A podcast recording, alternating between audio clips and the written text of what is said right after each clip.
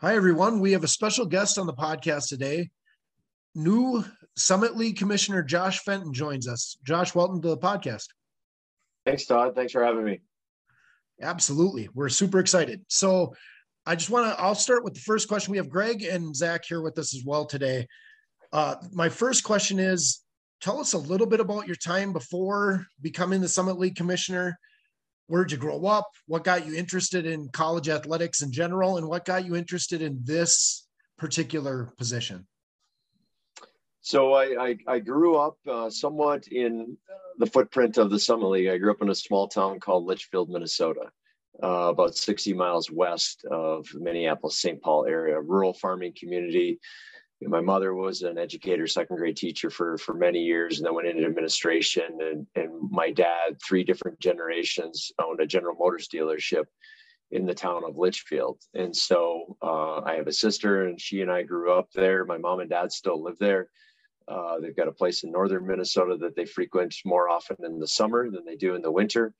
Um, but it was a wonderful, wonderful community to grow up. Uh, strong Midwestern values, um, commitment to to academics and athletics. Um, I grew up playing a multitude of sports, like many kids did in small towns. Uh, I ultimately I kind of settled on as I got a little closer to to high school. Uh, I played I played some football. I played hockey and uh, I played a little bit of golf. And then, uh, kind of when my my time in high school was was done in Litchfield, um, I, I, I, went to college. I actually went one year to a very small school just east of, of San Antonio, Texas, called Texas Lutheran University.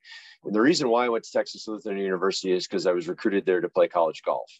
Um, and so uh, I went there, a small uh, Division two school, highly achieving golf school at the Division two level uh, in a small town called Seguin, Texas, um, just on, on Interstate 10 there in, east of San Antonio. Um, ultimately, you know, the environment maybe wasn't the best for me. I think um, a kid from the upper Midwest and uh, knowing winter as I knew winter and then being planted into the state of Texas, deep into the south part of Texas, although it was a great experience, um, maybe caught me off guard a little bit.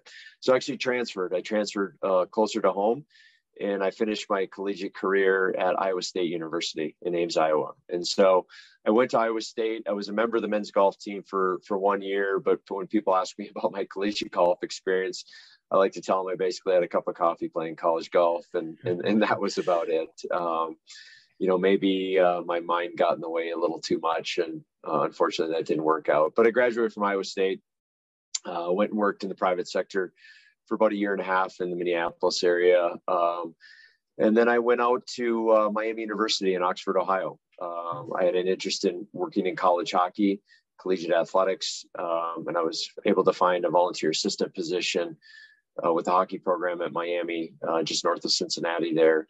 Um, and so I went out there, did my graduate work, the two years of graduate work, uh, was a volunteer assistant, then actually got hired full time into the athletics department. And I worked in various roles and capacities along the way at Miami, ultimately leaving as a senior associate AD for finance and administration. And during those last probably years time uh, when I was at Miami is when there was discussions about realignment happening in college hockey. And Miami, along with other institutions, were a part of a, a decision to form a new conference when the Big Ten decided they were going to sponsor men's ice hockey um, with the addition of Penn State. And so the National Collegiate Hockey Conference was formed, and I was a part of a group that formed that while being at one of the member institutions. Um, and then as we got a little bit closer to, uh, we actually hired a commissioner. Um, uh, and that person served in the role for maybe a year and a half ish. Uh, unfortunately, he decided it was best for him to jump back into a kind of a previous life, which was more the Olympic movement. And so in the summer of 2013, which was the summer leading up to our first competitive season, the 13 14 academic year, um, the membership came to me and asked if I would consider to be the, the commissioner. And I guess they say the less the rest is history, right? So um, I serve and continue to serve, I guess, still today. Um, this is our ninth competitive season as a commissioner of the National Collegiate Hockey Conference. Uh, we're located in Colorado Springs, Colorado, which is where one of our member institutions is located, Colorado College. Um, and then as this fall kind of matriculated and obviously with the retirement of Tom in the Summit League and three common members in the Summit League, um, I had conversations with people about what I thought was a really unique opportunity um, and, and an opportunity where I thought uh, we could do a lot more um, with with what was there in the Summit League. And so I had more conversations with people amongst the three members that are common to our conference in the NCHC, um, plus others, and, and was asked to get involved in the search process and looked into it a little bit more. Obviously, had conversations with with my wife, and I'll come back to my family in a second, um, and, and ultimately saw it as a really, really good opportunity and got involved in the interview process and was fortunate enough to be announced in the early part of December there um, as, as the next commissioner of the Summit League. So I'm honored um, and excited. Um, the, the work has started. Frankly, when the announcement happened, the work started. Um, but uh, we're really getting going right now. And then the last thing I'll say, Todd, is that uh, I have a, a, a, wife. I believe we're moving on. This is 16 years. Uh, her name is Lindsay, and we have three small boys. I guess maybe some of them aren't small anymore. I have a 12 year old Ryan. I have a 10 year old named Luke, and then I have a six year old named Drew. So our family's nice. excited to eventually get to Sioux Falls and be ingrained in that community. Awesome. So, Commissioner Fenton, uh, one thing that really strikes me about your career is you've been involved in a lot of big developments. I mean, it, this isn't wasn't just about running a conference; it was about truly developing it uh, in a number of different ways, both you know, both uh, footprint wise and, and member institutions and the media coverage, things like that. Um, and so, obviously, this could go in a number of different directions here. And there's probably never been a more dynamic time in college athletics. But what are some of your initial impressions and focuses for the Summit League? Well, I, I, think a few things, Zach. Um, I, I, think first off, and I talked about some of this during the interview process, um, I, I saw really three strengths in the Summit League. Number one was a foundational base of, of members that were committed to one another and I think it maybe in the history of the league, and obviously the league's gone through some rebranding and a, lot of kind of revolving doors of members in, members out, members back in, that type that type of thing. That we are probably at the strongest point in the collection of member institutions that we have within the Summit League, and so I saw that as a really big uh, strength that we could build off of. Second, um, I also saw a commitment to the intercollegiate student athlete experience at the highest level the division one level. That's what we do. We're, we're in the business of division one sports. I understand that we're not considered an a5 conference or a group of five conference which is fine. We're, we're not we're not pretending to be that. We're, we're never going to be that. But i can tell you that the commitment that i saw and, and have grown to know even more even over the past month was a high commitment to the student athlete experience by our president's chancellors, athletics directors, and just institutions overall to the programs. And then lastly, and you guys probably know this way better than I do, but I kind of saw it from afar, is that I think we've got strong, uh, passionate, although maybe niche and regionalized, there's tremendous amount of excitement and passion around fan bases. You know, wh- wh- whether it be fan bases of NDSU basketball or Oral Roberts basketball. I, we just have really strong, I think, passionate fan bases that have strong affinity to their individual institutions, as they should, and their programs that they love, but maybe an opportunity to build affinity to a greater conference brand. Like the one of the things that I have have seen in the NCHC grow over time, and, and you kind of reference this a little bit, Zach, is so we started from scratch we didn't have a conference. We said we're going to create a conference. In these institutions, we're going to come together under commonality of thought. And I think we've got a lot of commonality of thought in the room of the Summit League. But when we put the institutions together and we said, hey, we're going to do this, obviously the programs had history and tradition um, dating back decades, similar to what's go- gone on with, let's say, basketball programs in in the Summit League. But what fans didn't understand because it was brand new is what is this NCHC thing? And so we had to build the brand story and, and focus on engaging fans at a different level to try to build affinity, not only to the program that they love, but now this new conference that their program is in. And, and, obviously the Summit League isn't new, and, and there's no doubt there's affinity to it. The basketball tournament is incredible. I think a sleeping sleeping giant in the world of collegiate basketball tournaments. But I believe that we've got a lot more opportunity to build affinity to the conference amongst these strong regionalized fan bases across the conference footprint. So to kind of continue that line of thought, is is unified coverage of the conference a big part of that? Similarly, you, you know, your NCHC TV, but is the fact that the the coverage of the conference right now, the fact that it's a little fragmented, does that kind of play into something that you're maybe looking at addressing uh, as you go towards building that common brand? yeah so first off i'm still gathering and understanding gathering information understanding kind of what what the, the the, coverage is from from a league wide standpoint but y- yes you're right but but zach it's not one thing in particular. It's not just okay what's the linear tv agreement related to the league? What's the digital network type of agreement related to the league? It's all of that plus what are we doing on our website? What are we doing with our social media channels?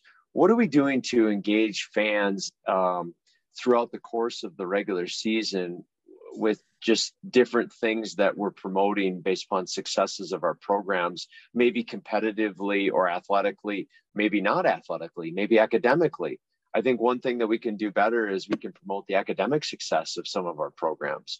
Um, and so it's a collection of all of that really wrapped into a strategy that we've got to get outlined, figured out, membership uh, involvement and development, and ultimately buy-in that can then help us say to the fans across the Summit League, this is what we're going to do to engage you at a different level.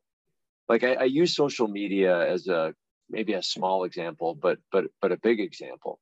Social media for me in, in the world of conferences, it's either informative or it's engaging. And, and, and there's there's a relationship obviously between the two of them. Are we putting out information that fans need to know, or are we also putting out information and things to engage fan bases?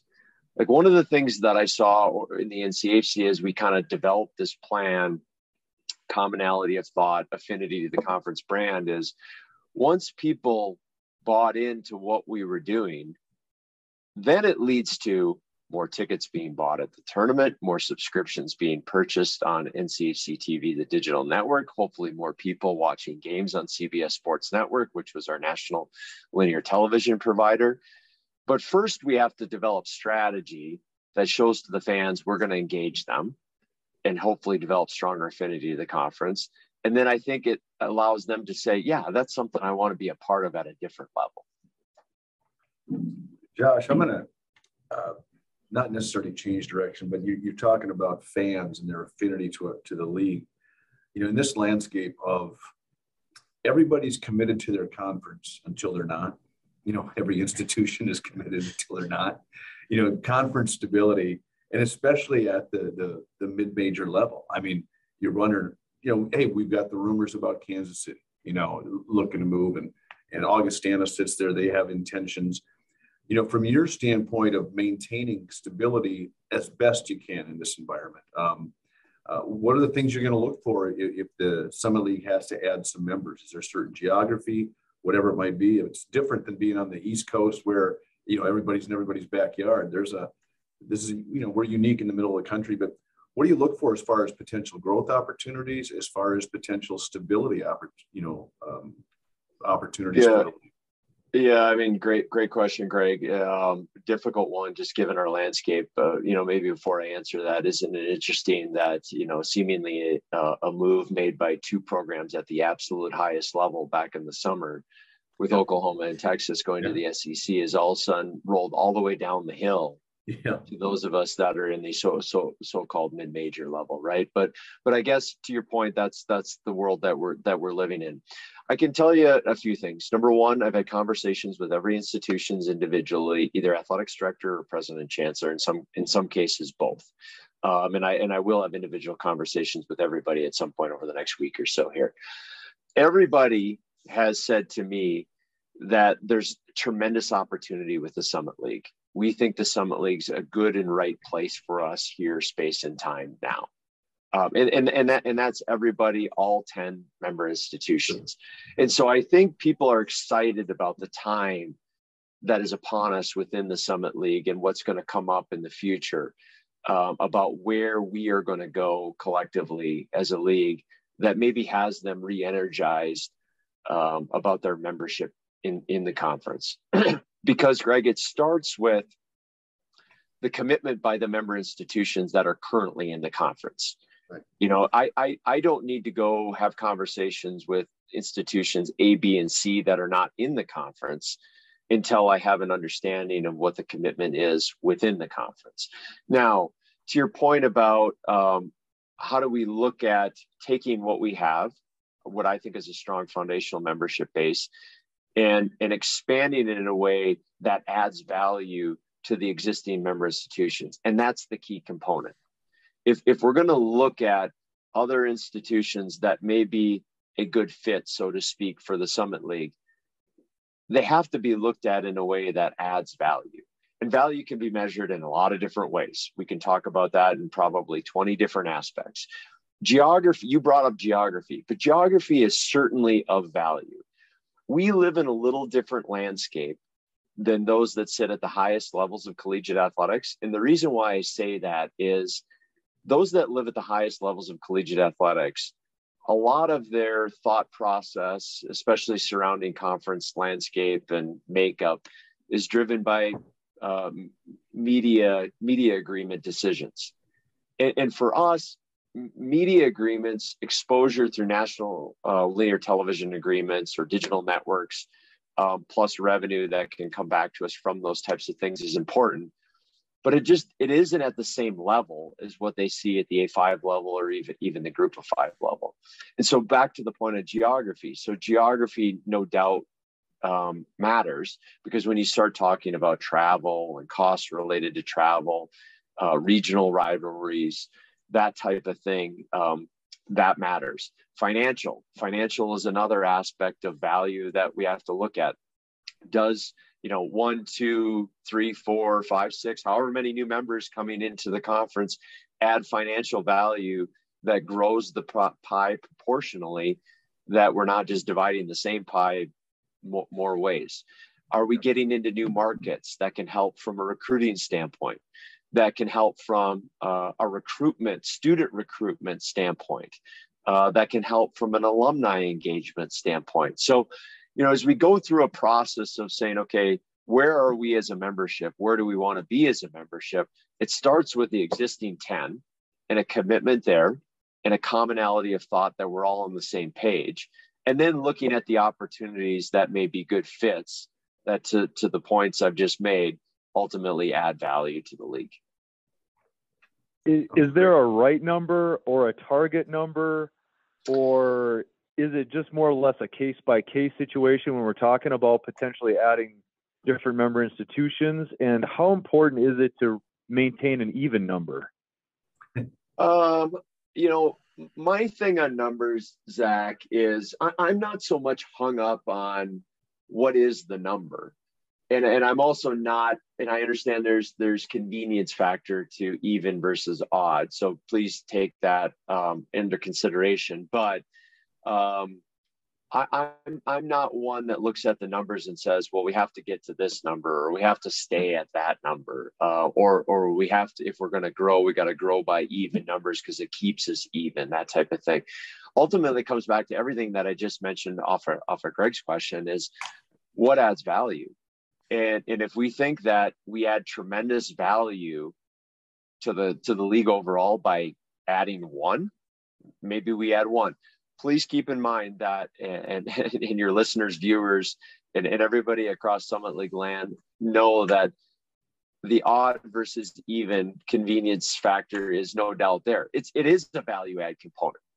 And, and I suppose that's a value add for even numbers versus odd numbers, but that's just a part of the overall value add consideration when we have the entire discussion. Mm-hmm. I, I just wanted to go back real quick to uh, overall um, conference engagement and, and back to that topic. I I was excited to hear that. I one of the things that that I would say is that we have almost been one of those places that have tried to engage as a conference as a whole versus this is a South Dakota State group, this is a South Dakota group. Um, and and yet I don't think that if we're your your best option for that, I don't know that that's that's that's meaning that that we've meet, met our potential. Could you go back a little bit more into maybe some things that you guys did in the NCHC that helped bond the teams together. I can think of things that happened, such as even Oral Roberts going to the to the NCAA tournament, going to the Sweet 16. I think that builds the brand and builds the conference as a whole. Everybody kind of cheers for that team. The tournament at the end of the year, but I'm curious about any of those things that you thought worked really well at the NCHC that helped build.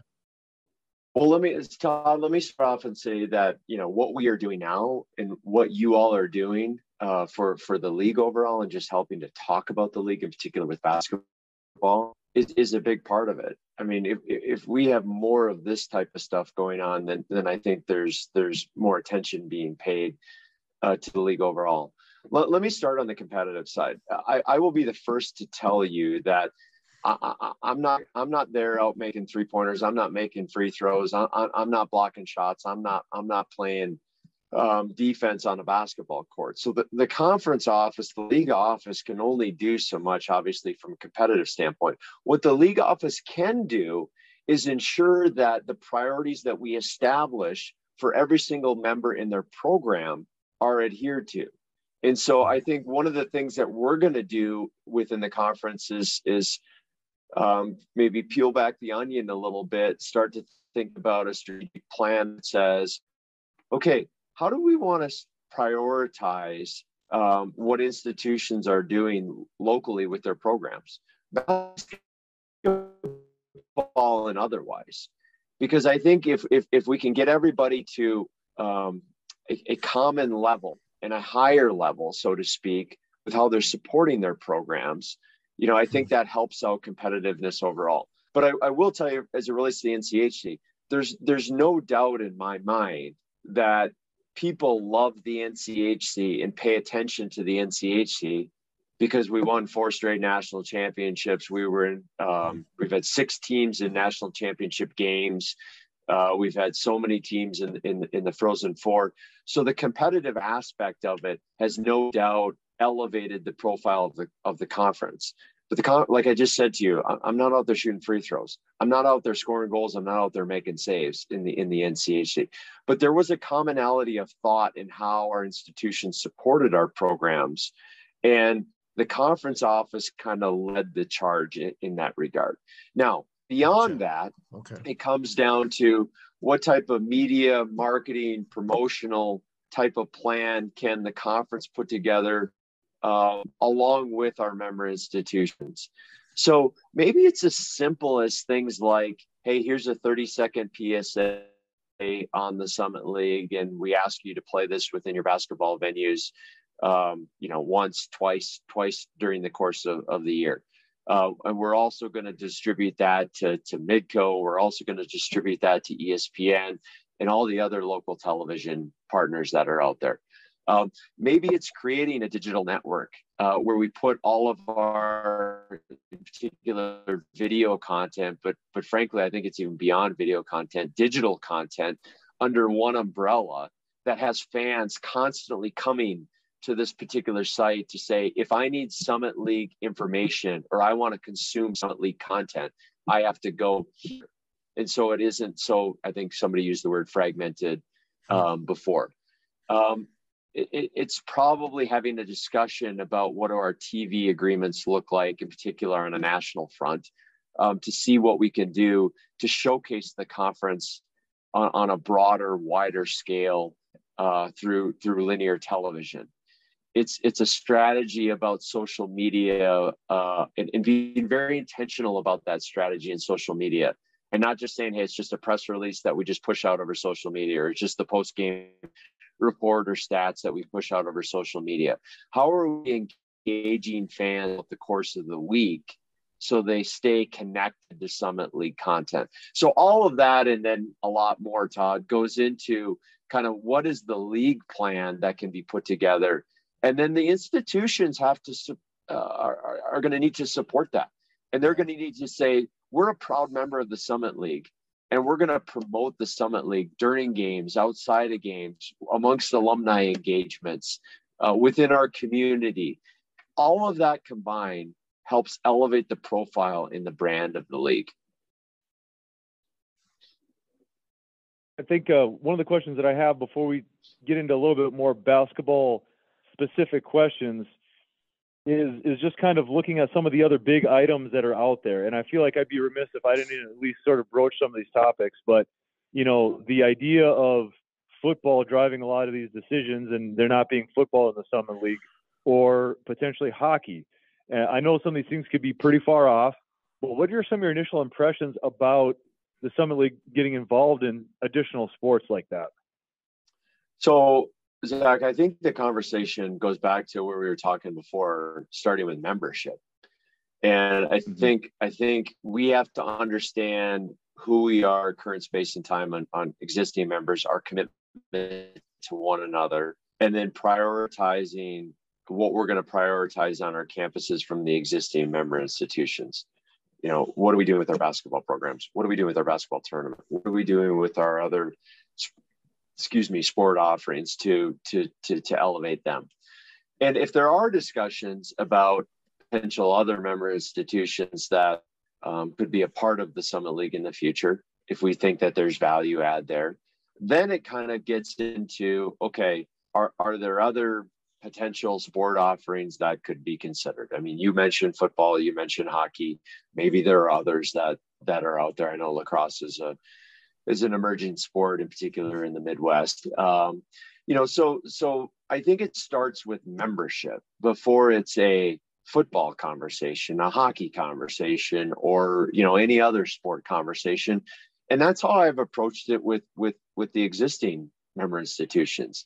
And, and I think they appreciate that and that we will go through a process with the presidents and chancellors in particular to understand where we are with membership, where we're going with membership, and then from that, does it give us opportunity? Obviously, we we everybody clearly knows that we've got six institutions that play football, uh, five within the very historic and successful Missouri Valley Football Conference, and obviously St. Thomas playing in the Pioneer League. Um, and, and they've had great success, and the Missouri Valley Conference has been uh, football conference has been has been great for those five in, in particular. So I don't know that there's anything specific to be done or said right now, but I think it's more about the strategic outlook of the Summit League into the future that starts with membership then may that may then get into discussions about sports. If uh, South Dakota ever were to add hockey, they just have to get used to people are going to mispronounce coyotes for a while because uh, Uh, hey, the, gonna, the, hockey world will take any and all institutions that want to have the sport. I will tell you that. That that's one thing I was going to say is you know you come from I was about eighty five Division one hockey programs or is that or how many are there? So there's there's interesting enough, Greg. There's uh, I'll speak on the men's side. On the men's side, there's about sixty Division one programs. 60, okay. Okay. A little less than half of those, Greg, are actually multi-sport Division two or Division three institutions that support or sponsor the sport at the Division one level. Right, it's like, like in Minnesota Duluth and Minnesota Duluth, St. Cloud State, correct? Yeah. yeah. Okay. Yep. yep. So Mankato. Yep. I'm going to jump into you know now you, you come over and, and we're we're we we talk a lot about basketball. Obviously, you look at 350 Division one basketball programs. You were at Miami of Ohio, and you in as a senior associate AD. And I don't know if the Miami, Ohio coach ever walked down the hall and said, I can't get anybody to come and play us, you know, at our place. You know, we, uh, they'll, you go do a few buy games, but getting home games is important. You know, you talk about building the brand. It's important to play fellow, you know, division one institutions, especially in non-conference, uh, obviously the conference season, but people want quality non-conference schedules. And so I, I, know there are some commissioners that have kind of worked together to build maybe some scheduling alliances. I think the summit has done it with the Big Sky. Have we done it with also the WAC? Too? I'm uh, Todd. I'm not sure. Yeah, and then they were going to with the Horizon, but then yeah. COVID hit and that kind of fell yeah. apart. is that something that you see some value in some some scheduling alliances you know and i'm not trying to jump into net rankings and things like that but just from a fan experience you know we had coach paul mills from oral roberts come on and he said we're better off playing a non d1 than a bad d1 you know as far as building the net ranking and but i'll tell you what the fans don't get excited about those parts of the schedule you know when you get a division three or NAIA coming in so i'm just back to my original question scheduling yeah. alliances or working with other leagues yeah, so I, I, it's an interesting question. Um, the, the the quick answer to your your direct question about alliances or discussions with other leagues, although they haven't yet happened with me, um, is yes. I, I do think that there's opportunity um, at the mid major level to play across conferences to enhance, to your point, fan experiences uh, recognized brands, recognized names that that come into our gyms, and, and people say, although not in our league, um, you know, this is a recognizable name that that's coming in. I'm excited to come out and watch our team play whomever, as opposed to your point about the non D ones. Now, having said that, um, I have great admiration and respect for coaches. Um, and I know co- coaches have tough jobs, uh, basketball coaches, all coaches, but basketball coaches have tough jobs, and that there's a balancing act that that they have to uh, weigh when they they put together their schedule. Um, and and I know you said you know, we don't want to get into the net rankings, and and I would maybe appreciate that we don't go too far deep into those, but but there's an aspect to that that I understand when a coach is putting a schedule together um, that they're looking at related to how is this going to influence my my ranking uh, or how do I think it's going to influence my ranking as as as the season wears on. That's where I think we need to be strategic as a league and sit down and have a very real conversation and probably maybe bring in some people from the outside um, that can help us think through basketball scheduling to where it can help and serve our institutions locally in the gym because people want to come watch certain opponents, but also can help and serve us uh, from you know a statistical ranking standpoint. Because at the end of the day, our conference ranking, um, net both on the women's and men's side, where it is today, we want it to be higher, right? I mean that that's where we want it where we want it to go, and so we've got to be strategic about how that schedule gets put together and um, you know, I'm on, I like to say to people, I'm on day minus 90 here. Um, we haven't quite gotten to that discussion yet, um, but I know that discussion eventually comes. And frankly, I'm really looking forward and excited to that discussion because I was very involved with our schools on a hockey standpoint because the tournament selection in hockey is 100% analytical. It's 100% a mathematical formula.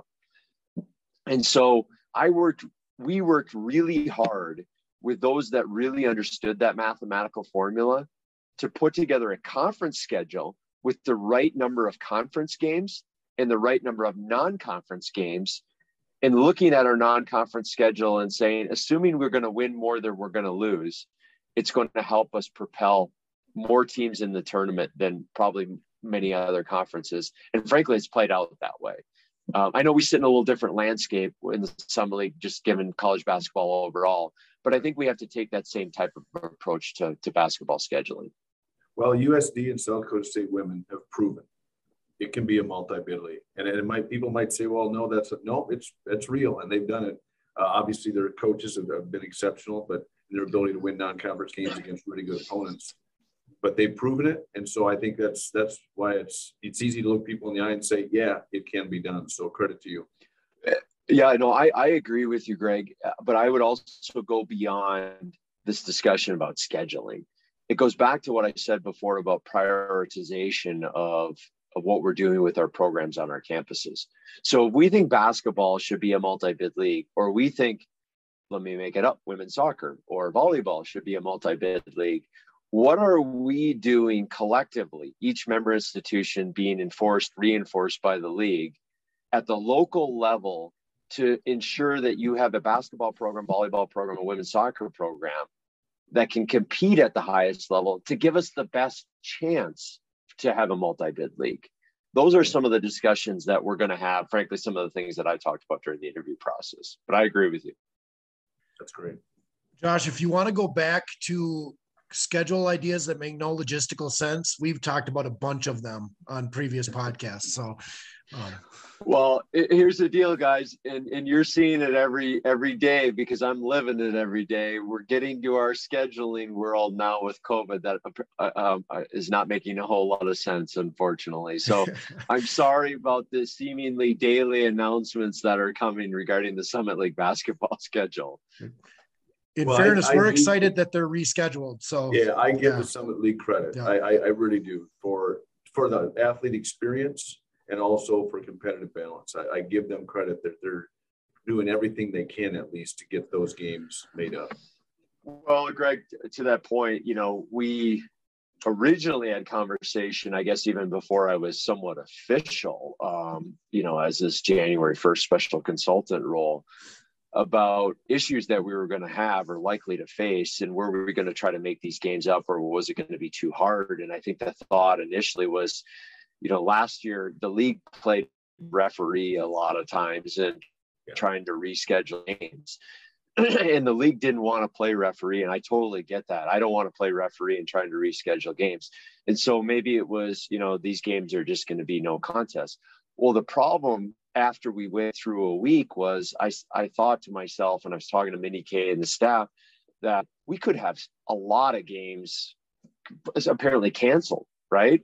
Yeah. And if we aren't going to make an attempt to reschedule them here, we're going to have potentially some teams playing very few basketball games. And so, you know, for, frankly, for the sake of the student athlete experience, and I know uh, these young men and women want to play games, we had to find a way to reschedule. So we came up with some guiding principles and how we would reschedule. So the league wouldn't necessarily be the referee right. and say, okay, when we reschedule, this is how it's going to work.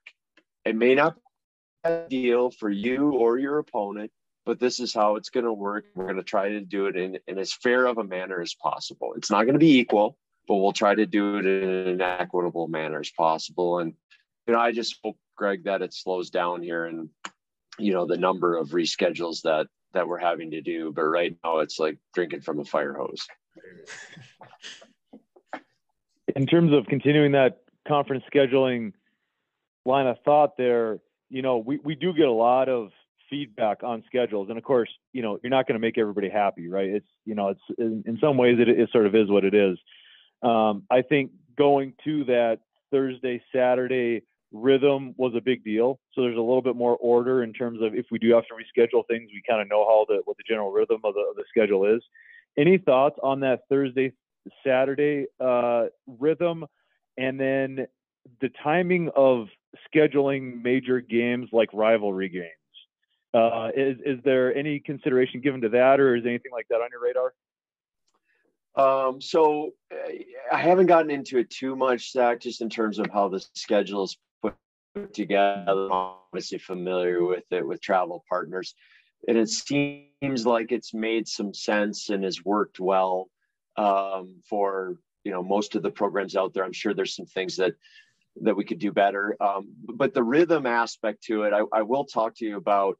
I do think that there's some importance to that now there's there's there's two sides to this right? Um, there's there's a side that says okay the people that are coming to the games and the media that are covering the games in the local markets have some consistent understanding. Let's use ndsu in on thursday and, and saturday I, I know i've got um, coverage and content coming out from men's and women's basketball games that are happening on those specific days. And so fargo fargo media and and others can can cover. And when games are in fargo fans can circle those dates on their calendars. They don't have to worry about the other days of the week. Now, as I just talked about, we've kind of thrown that out the window for, for this year, unfortunately. So I apologize for that. But please know that the conference didn't want to do that, uh, but we were forced to. Um, but in a in a quote unquote normal world, I think there's something to be said about that. The other side to that, Zach, though, is if you start to get into, and and this is something that we're going to have to figure out, media agreements, television contracts, uh, that allows for exposure maybe for the conference on a widespread basis, but maybe doesn't allow us to consistently say, well, guess what? Uh, uh, television entity XYZ, we're going to play on Thursday and Saturday. They may say to me, well, Josh, you may not be able to play on Thursday Saturday because we've got conference ABC and DEF on Thursday and Saturday. And, and guess what? They are going to command more eyeballs than you're going to command. And so therefore they're going to get some priority. So it's a bit of a give and take. I understand the consistency and rhythm. I mean, it, it kind of goes some of this these discussions that conference have about um, start times, right? In particular, football. You know, if you look at the conferences in the western part of the country, um, I understand that fans don't like to kick at eight o'clock mountain, but eight o'clock mountain for television entities is a big time window because on the East Coast, that's 10 o'clock their time. And at that point in time, things have kind of finished up for the night. So, again, a give and a take that we've got to figure out in our conference. Um, what is our prioritization around consistency of scheduling, timing of games, rhythm, and then and then um, aligning that or working with our media partners and, and, and making sure that it can can work on sorts of fronts. All right. Well, we've I think already taken up at least 40 minutes of your time, and I think we gave yeah. you an invite for 30. Um, so I, I think with that we'll uh we'll let you go. But at the same time, we thank you so much for joining us. It's been great to be able to have you on and and have the opportunity to talk Summit League as a whole, as we as as we've said, we kind of tend to focus on basketball, but obviously the conference is much bigger than that. So. Yeah, yeah thank you guys job. for what you do in, in covering the league, and, and thanks for having me on. And you call me anytime, and be happy to do it. It was a lot of fun. All right, we wish you thank the best. You.